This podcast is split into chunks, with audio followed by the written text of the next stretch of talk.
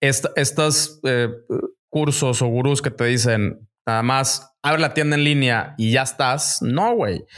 Tienes que desarrollar, tienes que entender la lógica, tienes que entender que un negocio digital o una marca digital es extremadamente diferente. No es un poco diferente, es extremadamente diferente a una marca física.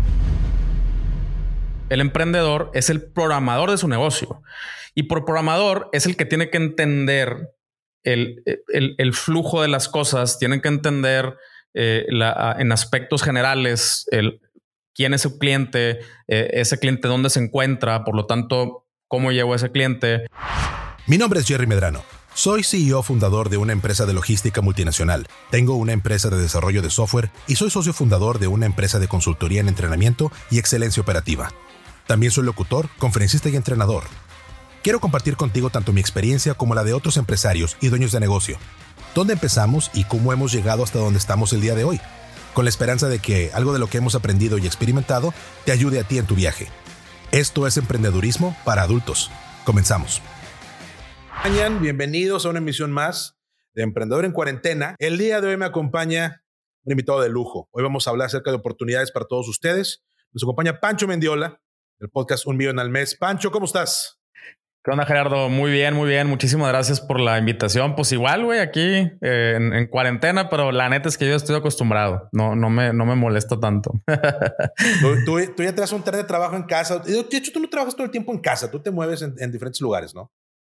Pues, realmente trabajo desde mi computadora, ¿no? Ese es como yo creo que el concepto. Entonces, claro. Podría trabajar en mi casa, podría trabajar en cualquier lugar, sí. Así excelente. Es. ¿Cómo está tratando ahorita el tema de la cuarentena en los negocios? Mira, afortunadamente para lo que yo hago, me ha traído un beneficio. Yo me dedico a hacer tiendas en línea, operar tiendas en línea, dar consultorías y pues por obvias razones, ahorita muchas personas están buscando ya sea empezar este proyecto que tenían ahí encarpetado, empolvado y que no se habían animado a empezar, o empresas que ya venden algo y están buscando añadir esta unidad de negocio a su empresa y pues bastante trabajo afortunadamente para nosotros. Sí. Qué bueno. Hemos estado platicando con la gente que nos escucha, que nos ve, que nos sigue acerca de consejos para poder adaptarse a esta nueva forma de operar. Para muchos de nosotros, que no tenemos el privilegio, como tú lo tienes, mi querido amigo, porque tú, lo tuyo es en línea. Nosotros que tenemos que de repente pegar el godín y estamos en la oficina y todo ese rollo. Perdón, estoy viendo mi compadre Pancho Mendiola, que sí trae producción, no trae producción, ¿verdad? Pero bueno, gracias a la producción que nos acompaña el día de hoy, que nos ayude, que nos apoya en estos lives. Digo, hemos estado platicando con la gente que nos sigue, hablando de consejos, ideas, obviamente la experiencia de gente como tú, que ya tiene tiempo adaptándose a trabajar móvil. Creo que ese es el tema, no ahorita, ¿no? Ahorita estamos hablando acerca de trabajar en casa, pero realmente el tema es poder trabajar móvil, poder trabajar fuera de un entorno anclado a una oficina, anclado a un lugar físico donde tengas que presentarte a jalar, a checar tarjeta y seguir operando, ¿no? Pero aparte de eso, el día de hoy, lo que queremos hablar es aprovechar un poquito tu experiencia y tu sapiencia en el ámbito del e-commerce, porque ahorita todas las empresas que vendían a través de retail se están moviendo a vender a través de e-commerce porque la gente no puede ir a ti, tú tienes que ir a la gente. Exacto. Y muchos negocios tradicionales, muchos negocios como restaurantes, antojerías, digo, por decirles algo, ¿no? Lo que es lo más rico del mundo. Supermercados, ahorita todo el mundo por la contingencia, por la situación en la que estamos pasando inédita a nivel mundial, todo el mundo se tiene que adaptar. Bueno, le tengo que llegar ahora al consumidor. Yo estoy aquí y qué padre, qué bueno que invertí mis millones en tener mi espacio físico, mi tienda, mi marca, traer a la gente, la inversión importante que es traer que la gente pase por la puerta y te vea tus productos y te consuma algo, ¿no? Pero ahora el tema es, pues no puedes venir, me tengo que ser atractivo para ir contigo, hacerme igual de atractivo como estaba antes, que mi marca represente el allure para que tú como consumidor estés en mi página y me compres, ¿no? Y ahí tú eres un experto, mi querido amigo. Tú tienes muchísimo tiempo trabajando en esto y en tu podcast hablas acerca precisamente de cómo arrancar tu negocio en línea y cómo llegar a la gente a través de marketing digital. Sí, tengo aproximadamente como 7 años más o menos vendiendo en línea. Y pues yo ya venía diciendo en mi podcast que esto iba a suceder, no específicamente obviamente el coronavirus, ¿verdad? No, por favor, Nostradamus. Pero por ejemplo las crisis son comunes y en este caso se trató de algo biológico, ¿no? Pero pues también hay económicas, también hay políticas y algo que se ha mantenido a lo largo de estos años y que incluso ha crecido es el entorno digital. Empresas, la última crisis dio nacimiento a empresas como Uber, como Airbnb, que hoy son potencias, ¿no? Entonces, independientemente de eso, yo venía diciendo que ya en México ya se estaba gestando las condiciones para que entre ahora sí de lleno el tema del comercio electrónico. Porque hace 7 años que yo empecé, no había, ya sueno como mis papás, ¿no? De que en mis tiempos no había nada. Pero es la neta, güey. No había nada. O sea, claro. Si querías vender en línea, apenas iba entrando PayPal. Entonces casi todas las transacciones se hacían por medio de transferencia, depósitos en ventanillas, imagínate. O sea, la gente tenía que... No existía... O sea, no podías ir a depositar al Oxxo, cabrón. O sea, no había nada de eso todavía. La gente tenía que ir al banco a depositarte, mandarte el comprobante por fotografía, tú asegurarte que el dinero haya entrado, ¿no? Y una vez que ya se había hecho esa transacción o que habías asegurado la transacción, ahora venía el proceso de envío. Pues agárrate tu stack de guías prepagadas en formato de impresión continua, llénalas a mano con pluma. Te equivocaste, te chingaste, güey. O sea, te equivocaste, la guía esa no te la reponen. O sea, ese error tuyo, valiste madres. Y de ahí llevarla a FedEx, en este caso que también era nuevo, apenas estaba apoderándose, o sea, de Multipack, ¿no? Entonces, cuando te digo que no había nada. O sea, generar 10 ventas al día era ahí se acabó tu día, güey. O sea, todo el día estás entre que cobras, entre que mandas, entre que haces guías, entre que empacas, y ahí está tu tope en 10 ventas al día. Entonces, eso eran las condiciones hace 7 años. Ese era realmente el cuello de botella hace 7 años. El día de hoy estamos privilegiados, güey. O sea, el día de hoy tenemos... varias opciones de pasarelas de pagos, no solamente PayPal, tenemos empresas mexicanas como Conecta, tenemos otras empresas como Mercado Pago, viene Stripe, ya llegó Stripe, por fin llegó Stripe. Entonces, la neta es que estamos completamente privilegiados a nivel logístico, también ya hay muchas opciones, cada vez mejor servicio, que todavía tiene sus deficiencias, sí, güey. Pero volvemos a lo mismo. Regrésate hace 7 años y el día de hoy va a ser una caminata en el parque, ¿no? Entonces, hay que apreciar eso. El día de hoy lo único que nos detiene para crecer en e-commerce es la confianza de los consumidores, ¿no?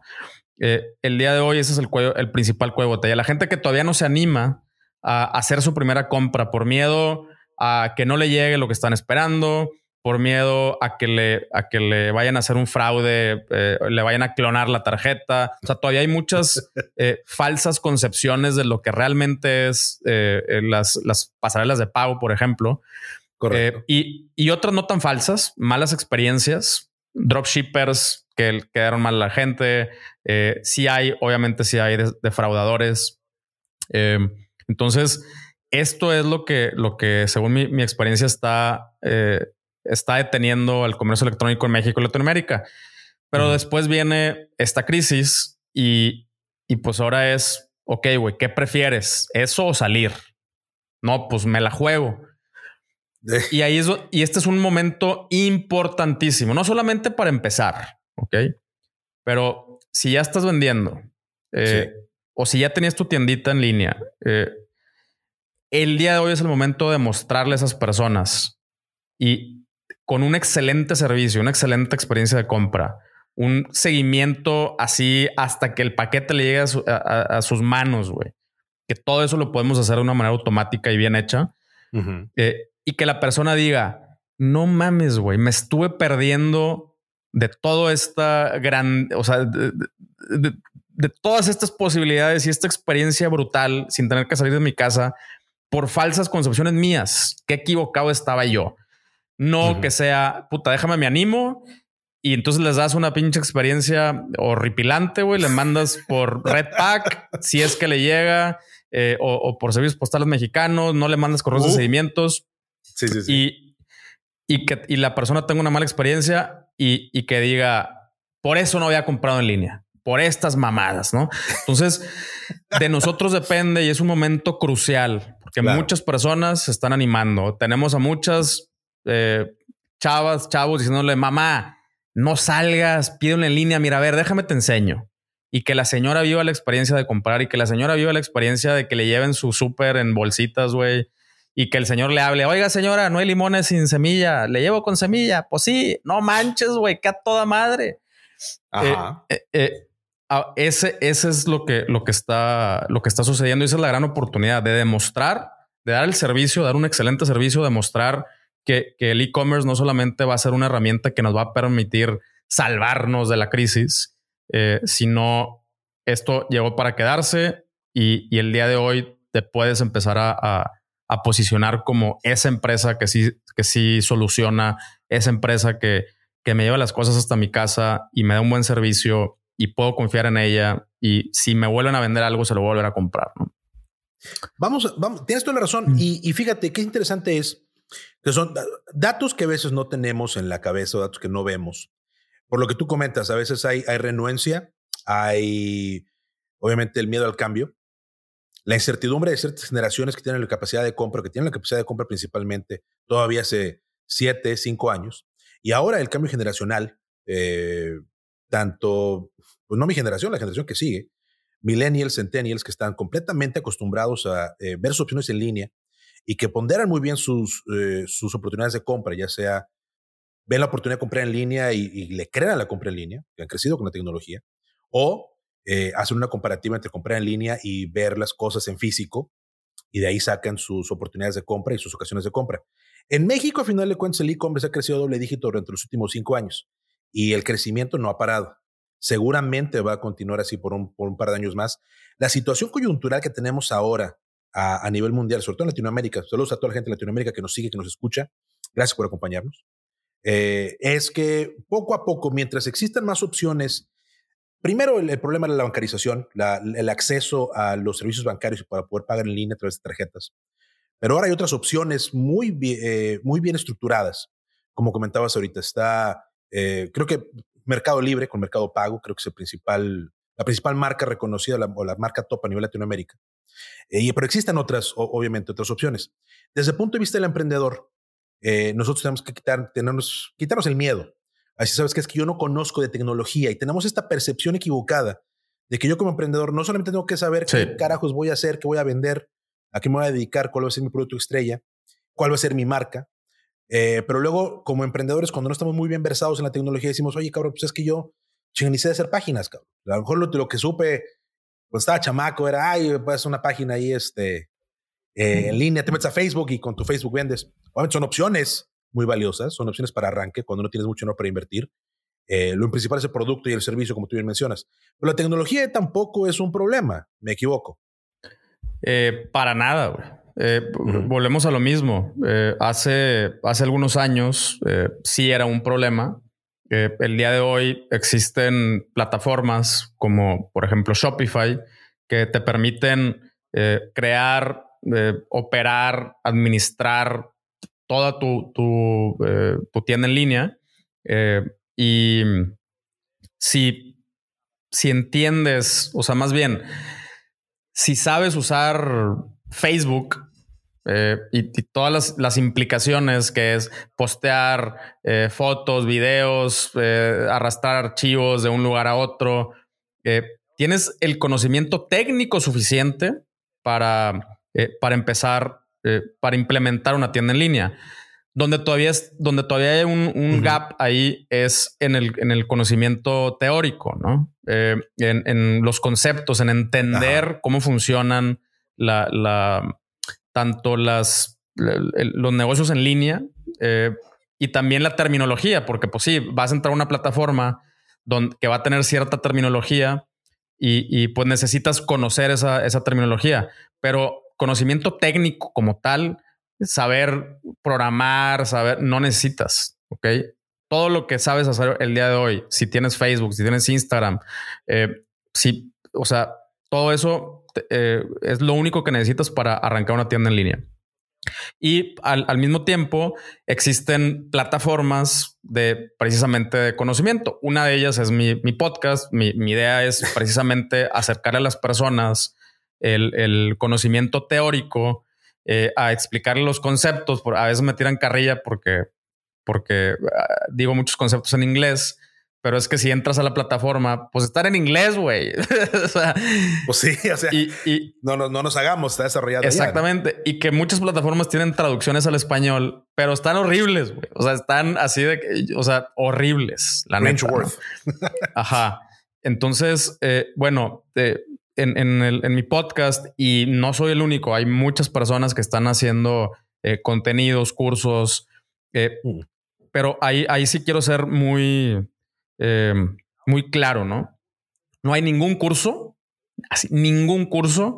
que te va a poder explicar el A a la Z, güey.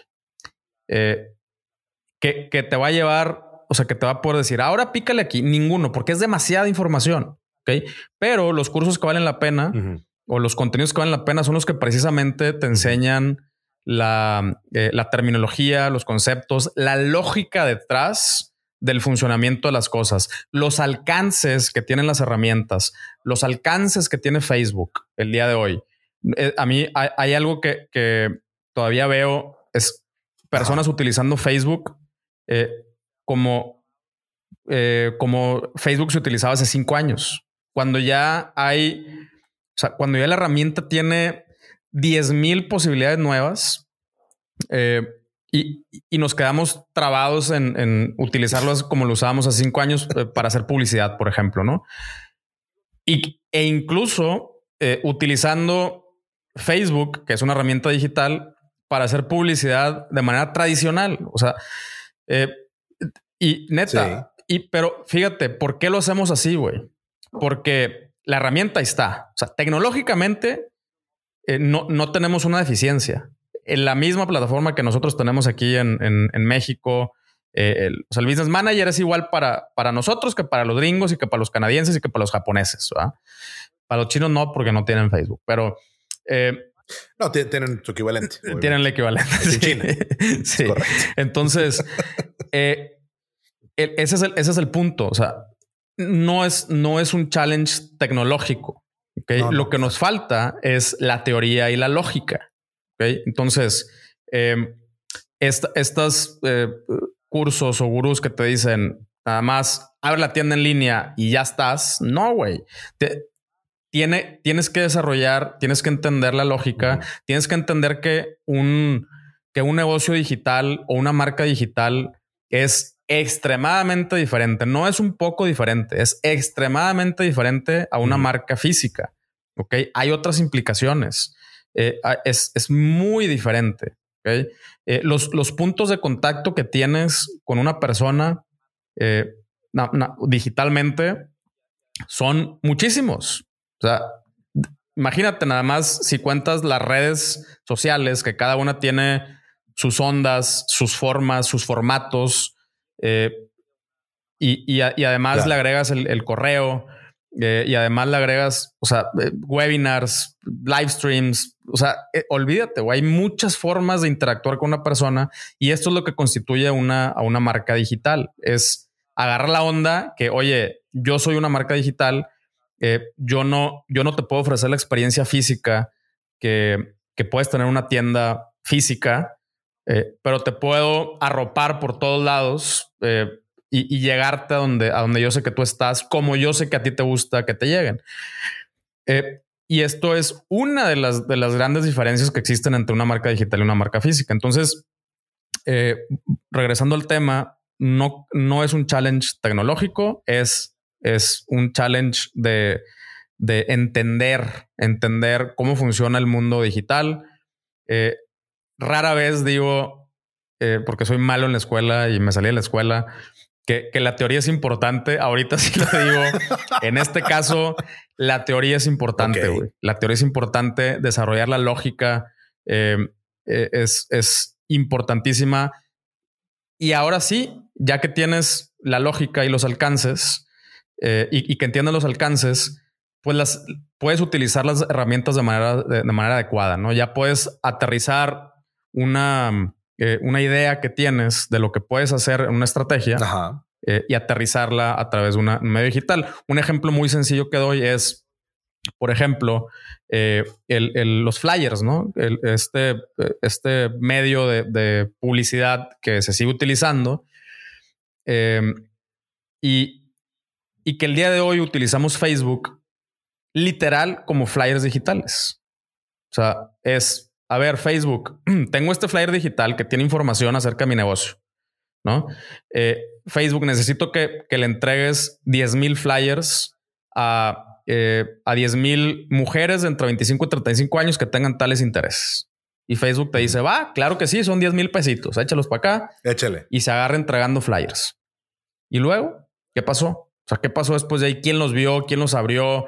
¿Qué sucedió? ¿No? ¿A quién le interesó? ¿En qué momento lo vieron? Exactamente. Es donde entra la nueva iteración de la publicidad en Facebook, que es a través del Business Manager, donde sí puedes saber toda esa información. Donde a tu flyer le pones un rastreador que corretea a la persona hasta cierto punto para entender que...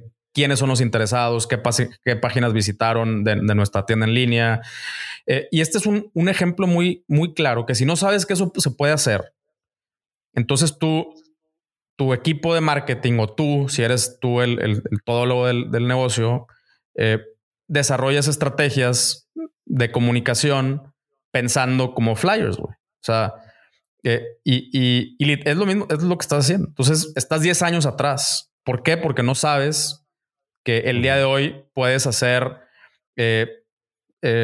40 flyers en una misma campaña y entregarle a la persona un flyer con información distinta en el momento preciso, de acuerdo a cómo esa persona se va comportando, a lo que se le llama behavioral marketing. O sea, tu marketing se adapta al comportamiento individual de cada usuario o cliente potencial. Y esto ya lo podemos hacer, güey. O sea, de hecho ya tenemos varios años pudiéndolo hacer. Claro. Pero si no sabemos que se puede hacer y no sabemos cómo funciona y no sabemos la lógica detrás, vamos a seguir desarrollando flyers digitales. Y esto se traduce a tu tienda en línea, a tu base de datos, a tus estrategias de mailing, a tu servicio al cliente. O sea, se traduce a todo lo que implica una operación en línea. Entonces, pues sí, ahí está. La neta es que no hay de otra más que ponernos a estudiar de la mano de la práctica. Eso sí. O sea, aprendes algo, aplícalo y experimentalo por ti mismo y obtén información. Aprendes algo más, aplícalo. O sea, no nada más es pura teoría. Sin embargo, la teoría es importante, ¿ok? El día de hoy. Como bien lo comentas, la teoría es importante. Y uno de los consejos que hemos dado nosotros a la gente que nos sigue y que nos está escuchando en el podcast. Sabes que tú como emprendedor tienes la idea, tienes el empuje, tienes el dinero y el tiempo para poder lanzar tu producto y tu marca. Y en este caso estamos hablando de marcas en línea, entonces tienes la oportunidad de hacerlo. No conoces acerca de marketing digital, no conoces acerca de publicidad en redes. A lo mejor acercarse con un experto. Y es parte del modelo de negocio al final de cuentas. Oye, ¿qué tan urgente, qué tan necesario es eso? Realmente depende de qué tal, cuál es el alcance que quieras llegar o qué tanto tiempo tengas para poder dedicarle a aprender.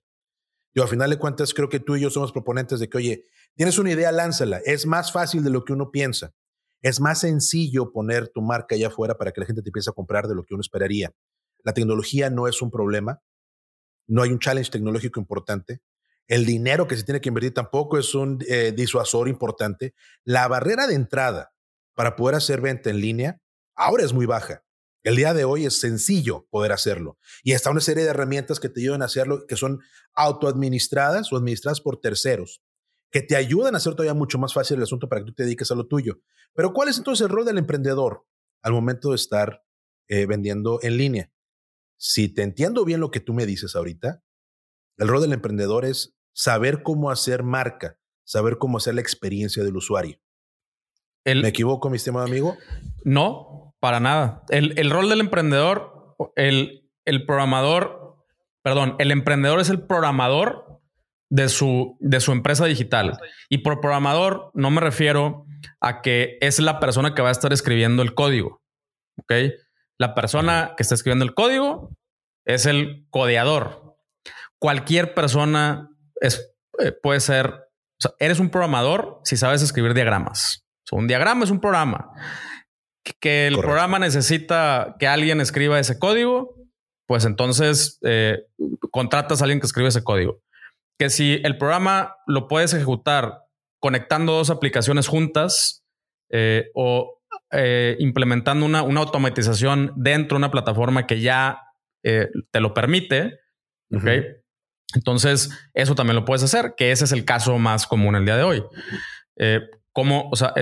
Conectar aplicaciones entre ellas, que una le mande la orden a otra y que esa otra ejecute algo, y no necesitas escribir código para que eso suceda. Normalmente son clics, drag and drops, prender, apagar cositas, escribir cosillas de textos, ponerle imágenes, cambiar colores, es todo lo que necesitas hacer. Entonces, en este caso, el emprendedor es el programador de su negocio, y por programador es el que tiene que entender el flujo de las cosas, tienen que entender en aspectos generales quién es su cliente, ese cliente dónde se encuentra, por lo tanto, cómo llevo a ese cliente, cómo le genero una impresión, después de ahí cómo hago que ese cliente le dé un clic, ese clic a dónde va a llegar, qué es lo primero que va a ver en mi página después de haberle dado clic a esa cosa que le llamó la atención, qué información le tengo que dar en ese momento. Sé que se va a salir, sé que no me va a comprar en esa primera vez, güey. Estoy consciente de ello. No espero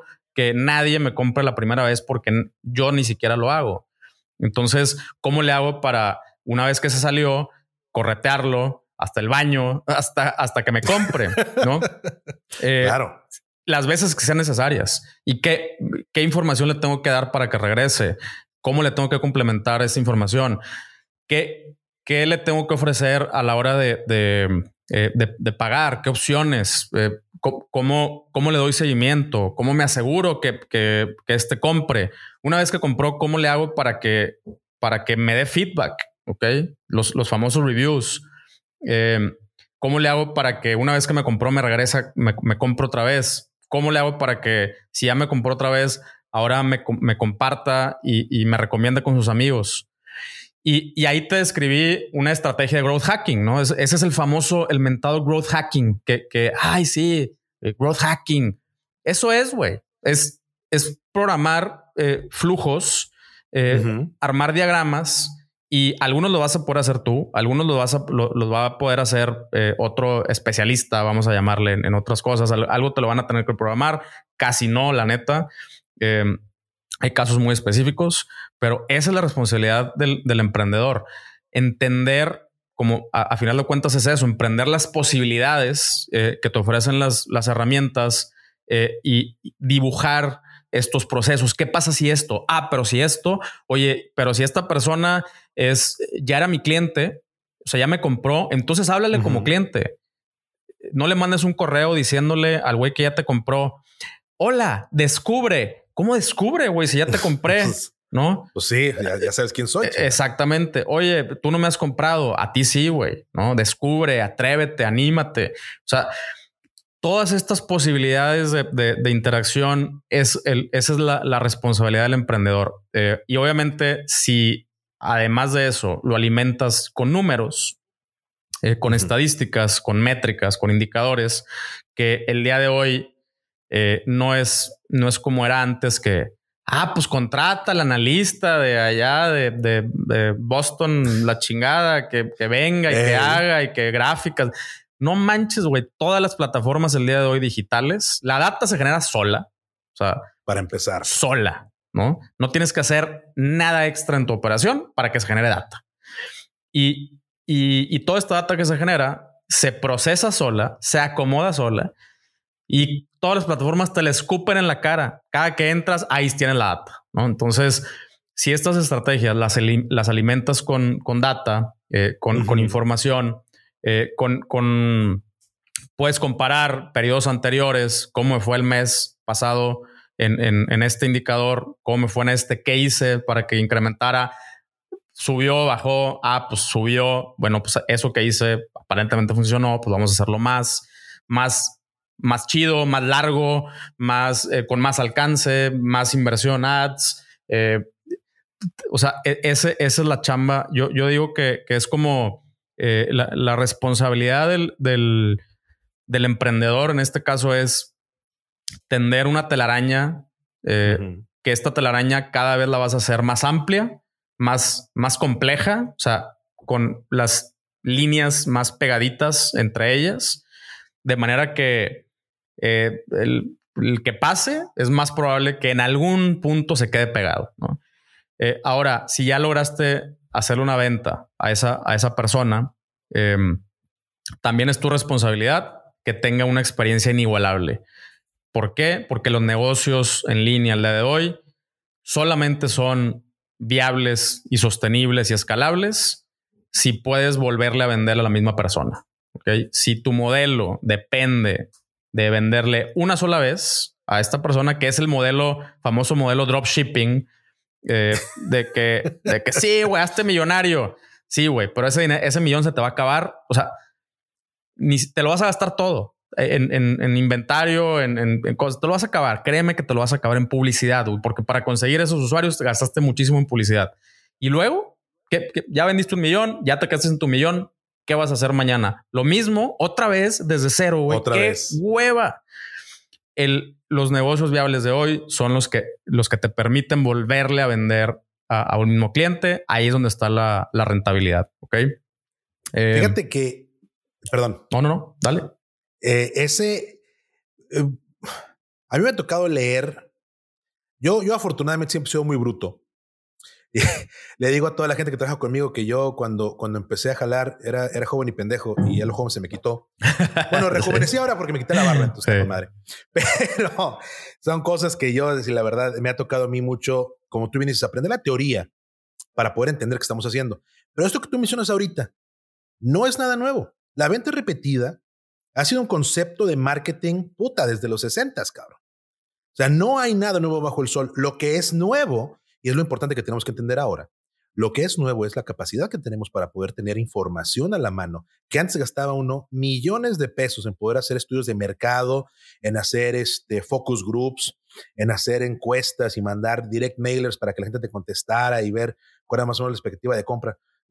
Ahí estamos hablando de herramientas de los 60, 70s, sí, que no tienen cabida en la época actual. Que ahora con la democratización de la información que tenemos a través de redes sociales, que es una plataforma extraordinaria de comunicación para poder generar marca, para poder generar esa experiencia única, como tú bien comentas, es mucho más fácil poder entrar al juego y poder competir al nivel de las empresas grandes. Algo que siempre se ha mencionado mucho, y seguramente si alguno de los personas que nos siguen ahorita, creo que todos hemos escuchado en algún momento acerca del efecto Amazon. Amazon vino a revolucionar en su momento, ya ha seguido revolucionando, obviamente, en diferentes, ahora más tras bambalinas que frente al consumidor. Pero ellos han revolucionado el modelo de vender en línea porque ellos se han enfocado en hacer todo eso que tú mencionas, lo han hecho muy bien. El manejo de datos, conocer quién está comprando, cuándo están comprando, dónde dejan de comprar, dónde se dejan de interesar. Y todo este manejo de información es lo que ahora nos tenemos que enfocar. Y tenemos que hacernos buenos en los datos. Tenemos que hacernos buenos en la estadística. Digo, al final de cuentas, una de las cosas que a mí, te digo, joven y pendejo, algo que me llamó la atención de mi carrera, lo que yo estudié, es que mi carrera no tenía matemáticas. Qué pendejo. Porque si alguien me hubiera dicho a mí a los 18 años, es que, güey, no sabes que las matemáticas te van a salvar la vida. Y no estoy hablando de, estoy hablando de aritmética, no estoy hablando acerca de ¿cómo se dice? Matemática aplicada para ingeniería, modelos modelos de propulsión. No estamos hablando de cosas demasiado complejas. Suma, restas, multiplicaciones, divisiones, promedios. Es correcto. Regla de tres simple. Con eso tienes. Ya me pusiste complejo, cabrón. Sí, la regla de tres simple no es simple, cabrón. No, es cierto. Sí, es muy simple. Pero son cosas que son muy, muy básicas para poder aprender el negocio. Entonces, como emprendedor, como tú me dices, nuestro rol es poder programar qué es lo que le vamos a ofrecer a nuestros clientes, quiénes son nuestros clientes, dónde están ellos, y de ahí es análisis de números. Y no es nada complejo. Entonces tenemos que, creo que también es parte de este velo de incertidumbre y a cierto punto la barrera de entrada a vender en línea, como decíamos hace rato, ya no es un tema de inversión. Realmente cualquier persona con $150 en la mano, o el equivalente a, incluso menos, abre una tienda en línea, la pone sus productos, hace un poquito de publicidad en línea y puede tener una venta. Sí.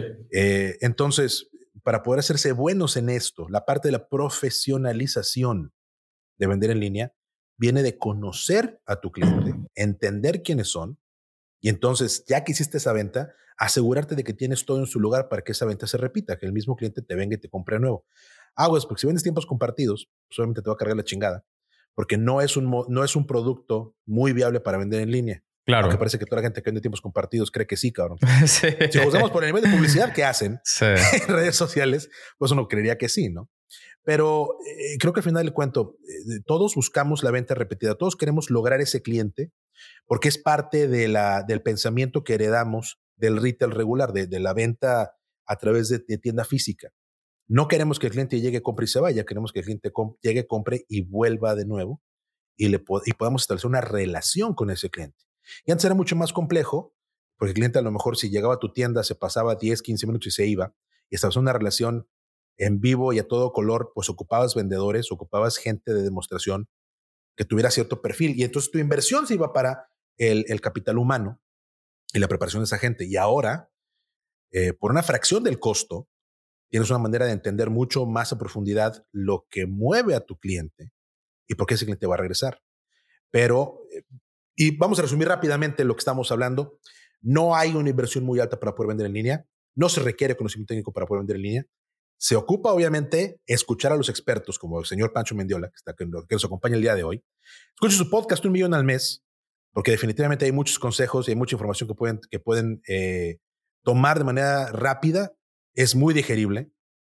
Y entonces ustedes pueden empezar a conocer y a programar y a entender su teoría. ¿Qué es lo que ustedes tienen que conocer para poder lanzar su tienda en línea? Después, si la tecnología no es una barrera, si la inversión no es una barrera, ¿qué vas a vender? Pues obviamente es lo de siempre, lo de toda la vida, y cada quien sabemos qué vendemos. Pero ya sea que vendas desde pulseritas hechas con plástico reciclado del mar hasta... ¿Qué te gusta, mi querido amigo? Carros. Puedes vender carros en línea, los vende Mercado Libre, qué chingados. Puedes vender lo que quieras, ¿no? Sí. Pero aquí el tema del asunto está, independientemente de qué es lo que vendas, ya que sabes que lo puedes hacer, que no es tan caro, entrar a conocer las herramientas que puedes utilizar, acercarte con expertos. Si no tienes el entendimiento, entonces acércate con gente que sí lo tenga. Y tu inversión tiene que ir de la mano. A lo mejor puedo invertir un poquito más y me puedo contratar un experto. No necesariamente un experto en nómina, pero me puedo contratar un consultor que me ayude a poder lanzar mi marca y mi tienda, y que eso me sirva a mí para poder establecer mi modelo de negocio. Y ya que estamos enfocados en que el cliente llegue y compre, la experiencia postventa, que ahí es donde también el efecto Amazon es muy importante. Amazon es de las pocas empresas que tiene toda una infraestructura perfectamente bien armada y automatizada, para que una vez que le compras, te dice dónde está tu paquete, cuándo te va a llegar, si tienes algún problema, lo reportas a través de la plataforma, no batalles. Obviamente, yo, Gerardo, hijo de gendarme, no tengo el dinero que tiene Jeff Bezos, me gustaría, para poder invertirle y poder poner una plataforma como Amazon. Pero ¿qué consejos nos das, Pancho? Sabes que voy empezando, ya encontré mi plataforma, ya puse mi tienda en la tierra de Spotify, ya tengo mi procesador de pagos, estoy armado con mis herramientas en línea, ya entendí qué es lo que tengo que hacer en redes sociales, ya tengo mis cuentas en Instagram, tengo mis cuentas en Facebook. Empiezo a hacer algo de promoción, empiezo a entender cómo se mete mi mercado y sé que mi producto es bueno y lo estoy vendiendo a un precio competitivo en el mercado, que es también una cosa importante. No podemos dejar de lado esa parte del benchmark, conocer qué estás vendiendo tú, quién más lo vende, cuánto lo venden ellos y qué están haciendo ellos comparado con lo que tú estás haciendo. Pero todo eso es parte de la teoría. y lo pueden escuchar en el podcast de mi querido Pancho. Pero ya lo hice, ya me compraron. ¿Cuáles son los básicos del servicio postventa? ¿Qué me tengo que enfocar como emprendedor que ya logré esa primera venta en línea? Ok. Muy buena pregunta. Pues mira, de entrada, si utilizas una buena plataforma como lo es Shopify, ya tienes acceso a una serie de correos de sistema que Shopify les llama notificaciones, que son correos que les llega a la persona de acuerdo a la interacción que esta persona tenga. Ejemplo, pedido confirmado. Este correo de pedido confirmado, todo mundo lo abre, güey. O sea, todo mundo lo abre. Es correcto. Entonces, este es ya no te tienes que preocupar por configurarlo. O sea, por configurar que a la persona le llegue. Eso ya está hecho en Shopify, le va a llegar. Aunque tú no le muevas a nada, le va a llegar un correo, solamente que el correo va a decir: hola, señor Mendiola. Su pedido número 1001 ha sido completado satisfactoriamente o algo así, ¿no? Sí. Y la lista de los productos. Y ya. Entonces, empieza por meterle un poquito de ondita a estas notificaciones automáticas, o empieza por meterle tu lenguaje. ¿Cómo lo dirías tú? O sea, si una persona... Güey, te acaba de comprar, cabrón. No te conoce, güey. No. Tomó una decisión esa persona sola, ¿ok? Confió en ti. Acaba de... O sea, entró solita, vamos a llamarla. Entró solita a tu página. Con la información que tú le proveíste, tomó la decisión de sacar su tarjeta y atravesarla, güey, ¿no? Y confiando que tú le llegas. Güey, eso es enorme, güey. Es monumental lograr algo así. O sea, una vez, güey, es monumental. Entonces, agarra esa emoción y transmítela en ese correo, en ese primer correo de confirmación. Güey, gracias, no manches, güey, no sabes. O sea, somos una marca mexicana y que personas como tú crean en nosotros y Lara. O sea, dile lo que sientes, güey. Ya se vale. ¿Okay? Se vale decir lo que sentimos en las marcas ahora. Ok, y sobre todo en marcas chiquitas. Si lo dice Coca-Cola, es de que a ti no te la compro, güey, ¿no? Pero si eres una marca nueva, pequeña, genuina, güey, se vale que hables como humanos, porque al final de cuentas somos humanos, güey. Si nosotros no tenemos la capacidad de, volvemos a lo mismo, de estrechar una mano, de dar una palmadita en la espalda en el mundo físico, güey, o decirle mira, güey, y mostrarle algo a alguien. Bueno, pues lo tenemos que lograr con lenguaje y con imágenes, ¿no? Entonces, estos correos que suceden después de la venta son puntos importantísimos para establecer fidelidad, para establecer una cultura de marca y de cliente, para irlos metiendo a la comunidad, irlos preparando para lo que podría ser su siguiente compra. Entonces, ya tienes el pedido el correo de confirmación. Dile lo que sientes, güey. Agradécele. ¿Okay? Y al final, pues sí, lo que va por default, y ya te estamos enviando. Y ya sale la lista de productos que hayan comprado, que se van a enviar a tu dirección tal y todo. Eso todo lo hace el sistema, ¿no? ¿Cuál es el siguiente correo que les llega? Por ejemplo, con Shopify, les llega el correo de confirmación de envío.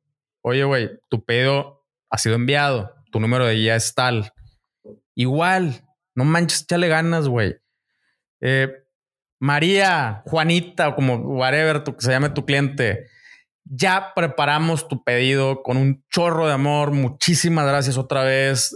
Espero que ya lleva buena vibra. O sea, depende del tono de tu marca, ¿no? Por ejemplo, hay una marca de unos suplementos que compré en Estados Unidos, que para mí son geniales en el marketing. Y ellos te dicen, o sea, toda su marca es super nerd, ¿no? Toda su comunicación es facts, cosas científicas, estadísticas y cosas así. Entonces te dicen, okay, el mundo está girando a 196,000 no sé cuántos kilómetros por hora, o no sé ni cuántos son, ¿verdad? Pero los servicios postales también. Entonces no te preocupes, el paquete va a llegar a tu casa. Entonces, exacto, güey. Te ríes, te dices, ajá, a huevo. O sea, ahora es algo a lo que le tienes que invertir una vez, güey. Una vez. Eso. Bien hecho. Y generar esa risita que se te salió a ti en 1,000 personas que eventualmente te compren, güey. Eso es la magia del e-commerce, güey. Claro. Si lo haces en el mundo físico, ya es de que le vaya bien. Y o sea, ya esos catchphrases que utilizan mucho en los hoteles o en los restaurantes de que le vaya bien y gracias por su visita, que ya es de hijo de su chingada, que le vaya bien, bueno, y gracias por su visita. Güey, acá no lo vas a tener que hacer tú. Lo va a hacer una máquina. Buscas algo más como del gracias y te veo mañana, uno de ese tipo de cosas que son otras marcas que sí lo implementan y le agregan personalidad a la interacción. Exactamente, güey. Exactamente. Entonces, esos son cositas que puedes implementar. Ya después les llega la confirmación de que el pedido fue entregado igual, güey, no manches, qué chido, ya te llegó, disfrútalo, úsalo, dime qué opinas, y luego ya después, ahora sí le puedes mandar pedir la reseña. Sí, imagínate el escenario donde les bajaste las lunas y las estrellas en tu publicidad. Claro. Y luego la persona compró y todas las interacciones después de la compra es su pedido ha sido confirmado, su pedido ha sido enviado, su pedido ha sido entregado. Y luego, hola, ¿cómo estás? ¿Serías tan amable de dejarme una reseña? Va a ser así como que, vato, no mames, güey, échale ganas, güey, ¿no? O sea, pero si le echas ganas durante todo el proceso, lo que sucede después es eso, que sí les puedes decir, güey, porque créeme que esos 3 correos los van a abrir, güey. O sea, confirmación del envío, tracking, lo abren las personas 30 veces, güey. 30 veces hemos documentado. Entonces, esos correos los van a abrir. Aprovecha para entablar esta relación.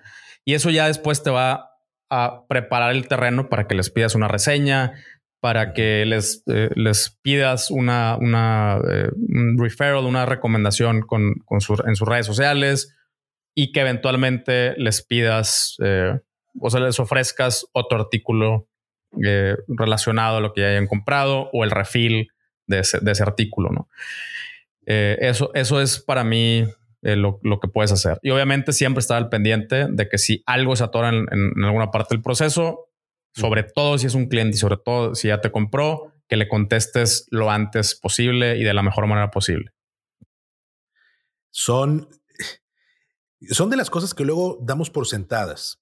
Digo, si como emprendedores tenemos una marca o tenemos un método de venta que es semipresencial, vamos a llamarle así porque al final de cuentas la mayor parte de nosotros vivimos ya sea de la publicidad que nos hacemos a través de marketing o de las recomendaciones de boca en boca. Entonces ahí es donde empieza realmente el proceso de enamoramiento con nuestra marca para que la gente pueda llegar y nos compre.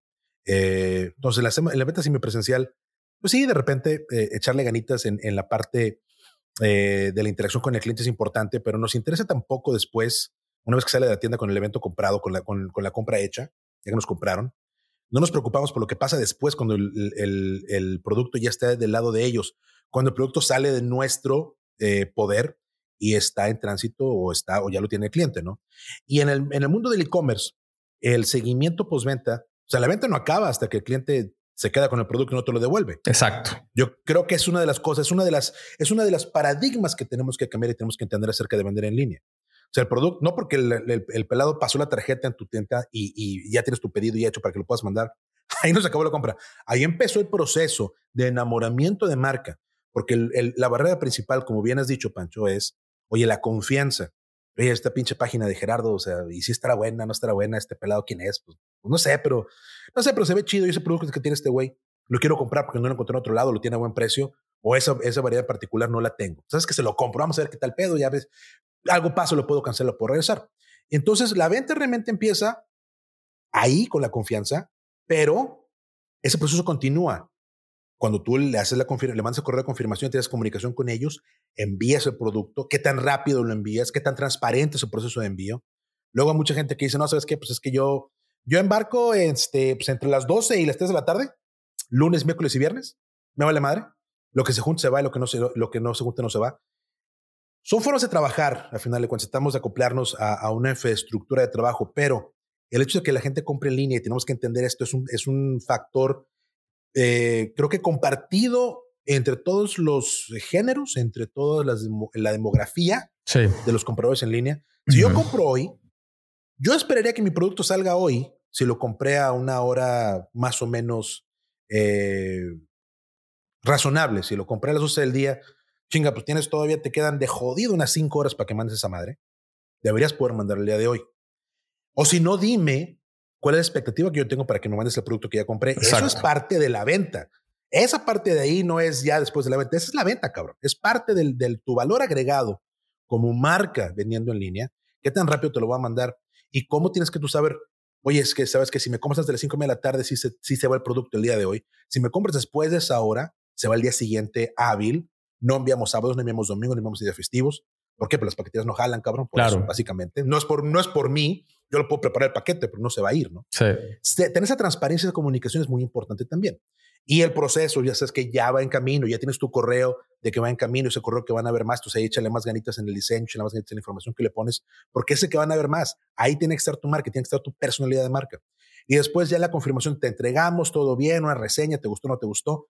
El producto, la venta no se termina hasta que el cliente decide que se lo va a quedar ese producto y no te lo regresa. Ojo, porque eso es algo muy, muy importante también. Si como vendedor y como emprendedor que vas a vender en línea crees que está bien vender sin políticas de devolución, andas mal.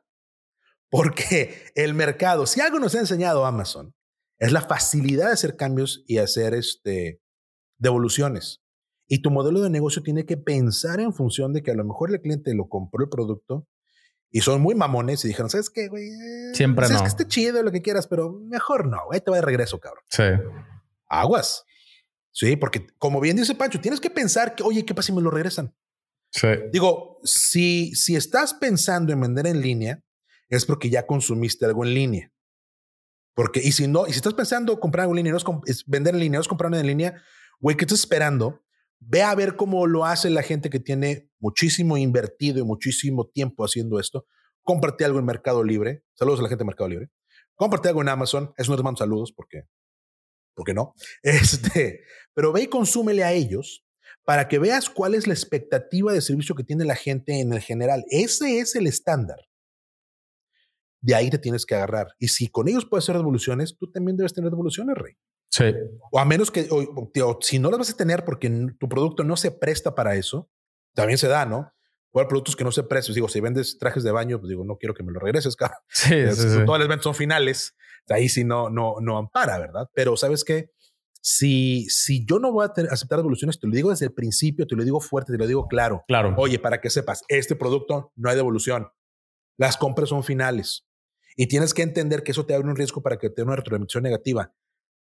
Pero, y esto es también parte, digo, información básica y de muchos años de mercadotecnia y de reacción de cliente. Un review positivo es mucho más difícil de conseguir que un review negativo. La gente te va a echar caca. Claro. Y tienes que estar dispuesto a que la gente te eche caca y tener una respuesta para esa caca que te van a echar y poder tener la disposición de atender esas quejas. De acuerdo. Porque eso es lo que eventualmente te va a dar una retroalimentación positiva y también vale mucho la pena. Sí. No es tan difícil conseguir retropositiva si vendes buenos productos y como te digo, si das una buena atención. Es difícil conseguirlo, una retropositiva si te tardas, como tú bien lo mencionas, si te tardas en enviar. Si les mandas notificaciones así súper estándar y no le echas tantitas ganas, lo más probable que suceda es que no tengan ni una ni otra. Eso es lo más fácil, que ni negativo pues sí. Ni positivo, ¿no? Y bueno, algo que a nosotros también nos ha pasado es que la gente busca las negativas. O sea, los nuevos clientes buscan las negativas. Sí. O sea, cañón, güey. Sí. Se van, digo, nosotros lo hacemos también en Amazon y cosas así, ¿no? O sea, te vas a ver cuál es la más positiva y cuál es la más negativa.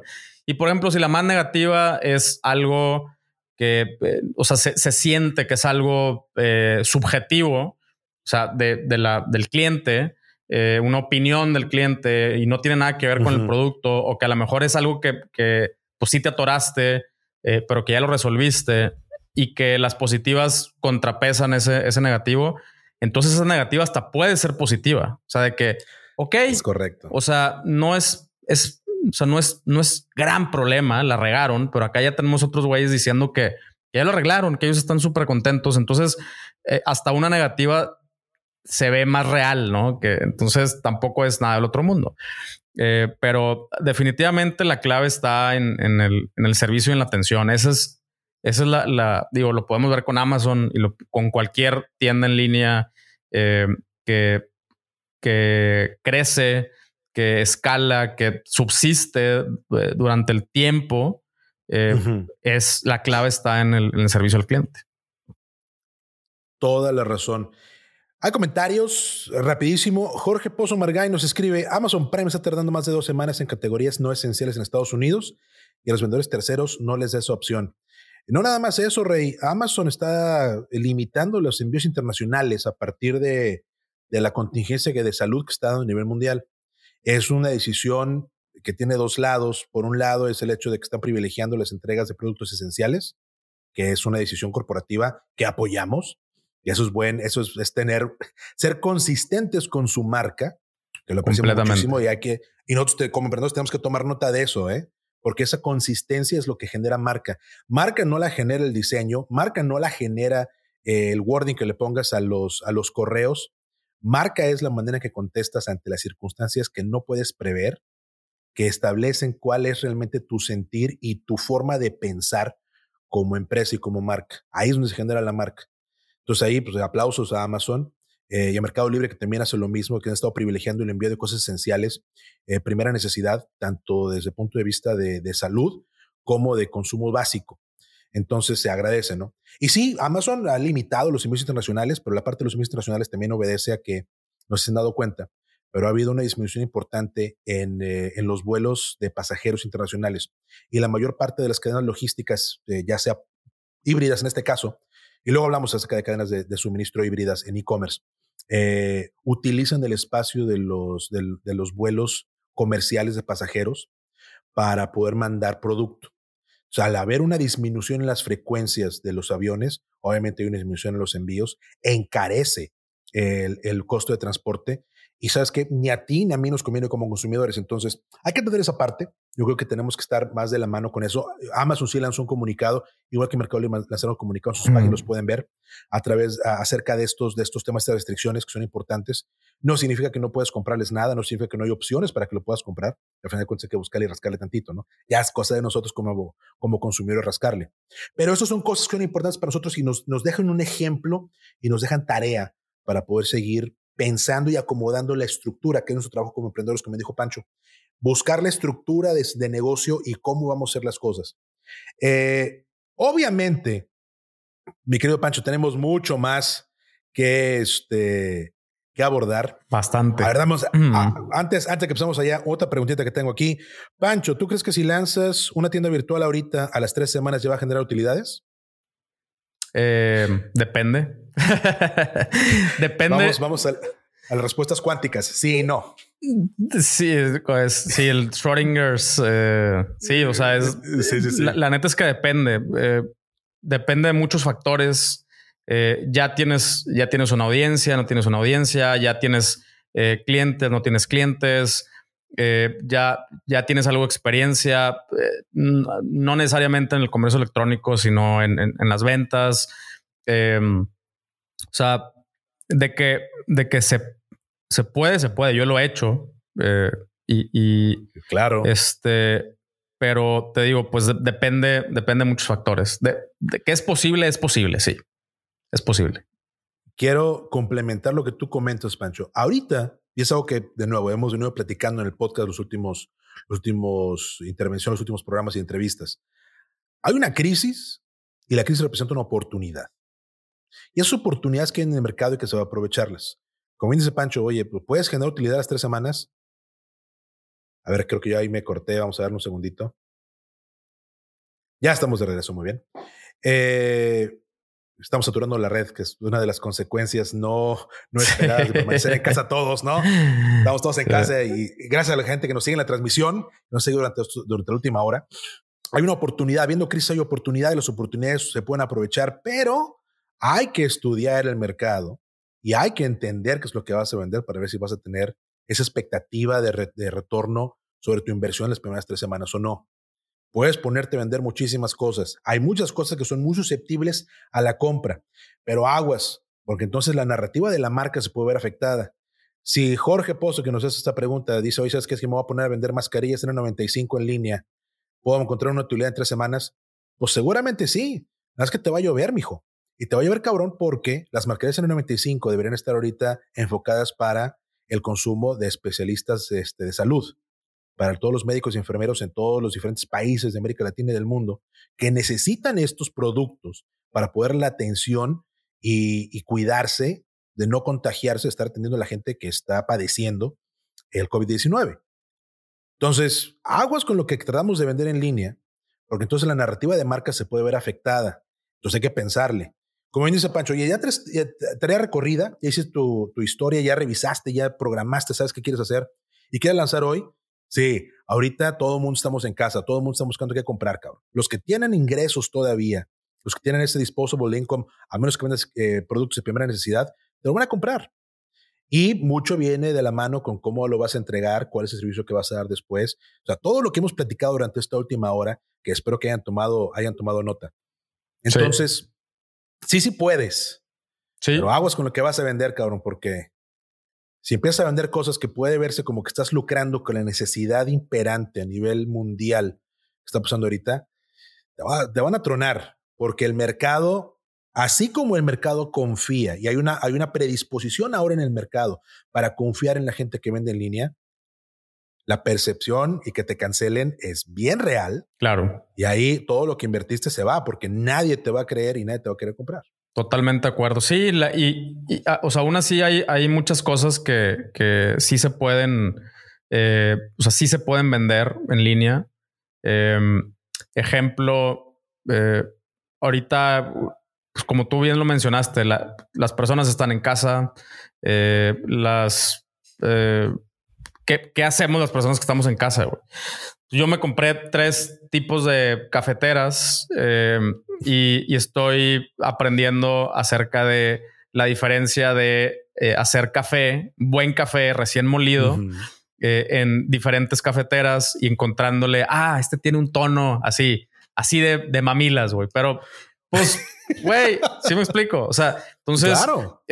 Café, hobbies, manualidades. Hemos comprado un chorro de libros, juegos de mesa. Mi novia acá, plantas, así llenó la casa de plantas.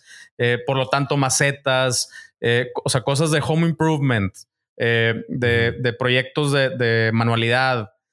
O sea, hay un chorro de cosas que están, que sí están yéndose a otra necesidad que también tenemos, güey, que no nada más es la parte de la salud, la subsistencia, sino momentos de ocio, momentos de creatividad, pasar, uh-huh, tiempo de calidad con nosotros mismos, con nuestra familia.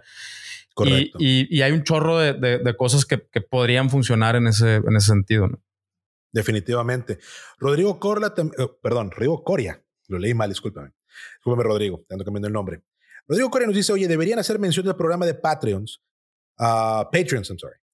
Hay mucho valor en el contenido y se está suscribiendo él. Claro, o sea, creo que es una parte también importante. Lo que vendemos en línea, y corrígeme si te digo una pendejada, mi querido Pancho, porque el experto eres tú, yo aquí nomás estoy aprendiendo lo que tú dices, estoy tomando notas. Luego que queda grabado este pedo y luego le sigo rascando la carnita. El contenido digital y los servicios intangibles. Obviamente ahorita estamos consumiendo una cantidad impresionante de media. Haciendo mención a lo que él dice, creé una comunidad, una plataforma, porque la comunidad se está creando sola, como lo puedes ver. Claro. Donde el día de hoy tenemos un tier que se llama Builders, que son puras personas que ya están poniendo manos a la obra, ¿no? Entonces, volvemos a lo mismo. Al mismo tiempo que es importante la teoría, es igual de importante de estarla aplicando. Entonces, creamos una comunidad de $1,000,000 al mes, de la banda que sigue $1,000,000 al mes, y Patreon es una suscripción donde adentro hay personas que ya sabes que están poniendo manos a la obra. Por lo tanto, a mí me permite, o a nosotros en la comunidad nos permitimos hablar ya de la práctica, de carnita, de ejemplos prácticos, cosa que no podría hacer a lo mejor en un foro más abierto, donde las personas siguen entendiendo los conceptos y la parte teórica. Entonces, claro, pues ahí está la comunidad de Patreon. El tier que estamos ahorita creciendo se llama Builders. Si te encuentras en el proceso de creación o estás a un paso para empezar a crear tu tienda en línea, tu negocio digital, pues aquí habemos una comunidad de personas en las cuales estamos haciendo webinars exclusivos para estas comunidades, donde nos podemos meter un poquito más a fondo en los temas, donde les estoy constantemente compartiendo contenidos, por ejemplo, consultorías que tengo con clientes reales para que ellos vayan desarrollando esta lógica, ejercicios que hago con mi propio equipo. A ver, vamos a remodelar esta página, güey. Aquí estoy haciendo esto, mi lógica fue esta, y lo grabo y se los comparto, ¿verdad? Entonces, la neta se está poniendo bueno ahí el asunto. Ya somos varios, entonces ya está, la comunidad ya se está enriqueciendo bien chido. Esa dirección, obviamente, la tenemos en comentarios para que la puedan ver. La dirección es patreon.com/$1,000,000 al mes. Así es. Para que vayan y se adhieran, se unan a la comunidad. Obviamente encuentran a Pancho Mendiola en el podcast $1,000,000 al mes, en todas las plataformas que se les ocurran, porque el señor está en todos lados como debe ser. Pero también tu página en $1,000,000al mes.com. Sí, mi página. Y PanchoMendiola.com. Sí, la buena ahorita es $1,000,000al mes.com. Justamente hoy la voy a estar modificando. Quiero que ese sea el punto de partida para que ahí encuentres, por ejemplo, cosas del programa de Patreons que se llama Builders, que encuentres el siguiente live stream que vamos a tener, que encuentres cursos, recursos y todo este asunto. $1,000,000al mes.com. La mía, la neta, es que ni la he pelado en mucho tiempo, entonces ni se metan, mejor. Bueno, una oportunidad que tenemos ahora para poder trabajar en todas estas cosas. Sí, exacto. Se ha mencionado mucho, ¿no? Si no utilizamos este tiempo que tenemos en casa, no porque no estemos trabajando, no porque no estemos activos generando. O sea, al final de cuentas, si estamos en casa, estamos jalando. Pero este tiempo que estamos utilizando ahora en casa, donde no estamos gastando tiempo en tráfico, no estamos gastando el tiempo en reuniones que pudieran haber sido un correo electrónico, es tiempo que podemos aplicar para poder desarrollar, si así queremos, conocimiento adicional, si así queremos trabajar en proyectos que teníamos parados, o como en el caso de Pancho, poder remodelar una página, que es importante tenerla porque es marca. El señor obviamente tiene varias maneras que lo pueden localizar. Es muy importante, y lo hemos dicho muchas veces en el podcast y lo vamos a seguir diciendo, es muy importante que si nosotros no somos expertos en todas las áreas de nuestro emprendimiento, nos acerquemos con gente que sí es experta y aprendamos de ellos. Y Pancho Mendiola definitivamente es una de esas personas que tenemos que acercarnos, tenemos que seguirlo, tenemos que escucharlo. Si nuestro interés ahora está en lanzar nuestra marca y lanzar nuestros productos en línea, Pancho Mendiola es un excelente referente y una persona que tiene muchísima información para ustedes. Síganlo, escúchenlo, sigan el podcast, abríanse al programa de Patreon. No se van a arrepentir porque hay mucha información y ahora definitivamente hay muchísima oportunidad para todos nosotros en poder establecer nuestra marca y nuestra narrativa de marca en línea y poder llegarle directo a nuestros clientes. A huevo. Excelente. Pancho, chingón. Muchísimas gracias por tu tiempo el día de hoy, mano. No, hombre, gracias de verdad por invitarme, güey. Y pues a la orden, cuando quieras. Como bien lo dijiste, hay que consumir buen contenido, hay que compartir buen contenido. Igual te felicito por por abrir estos foros y hay que pues echarnos la mano entre todos, güey.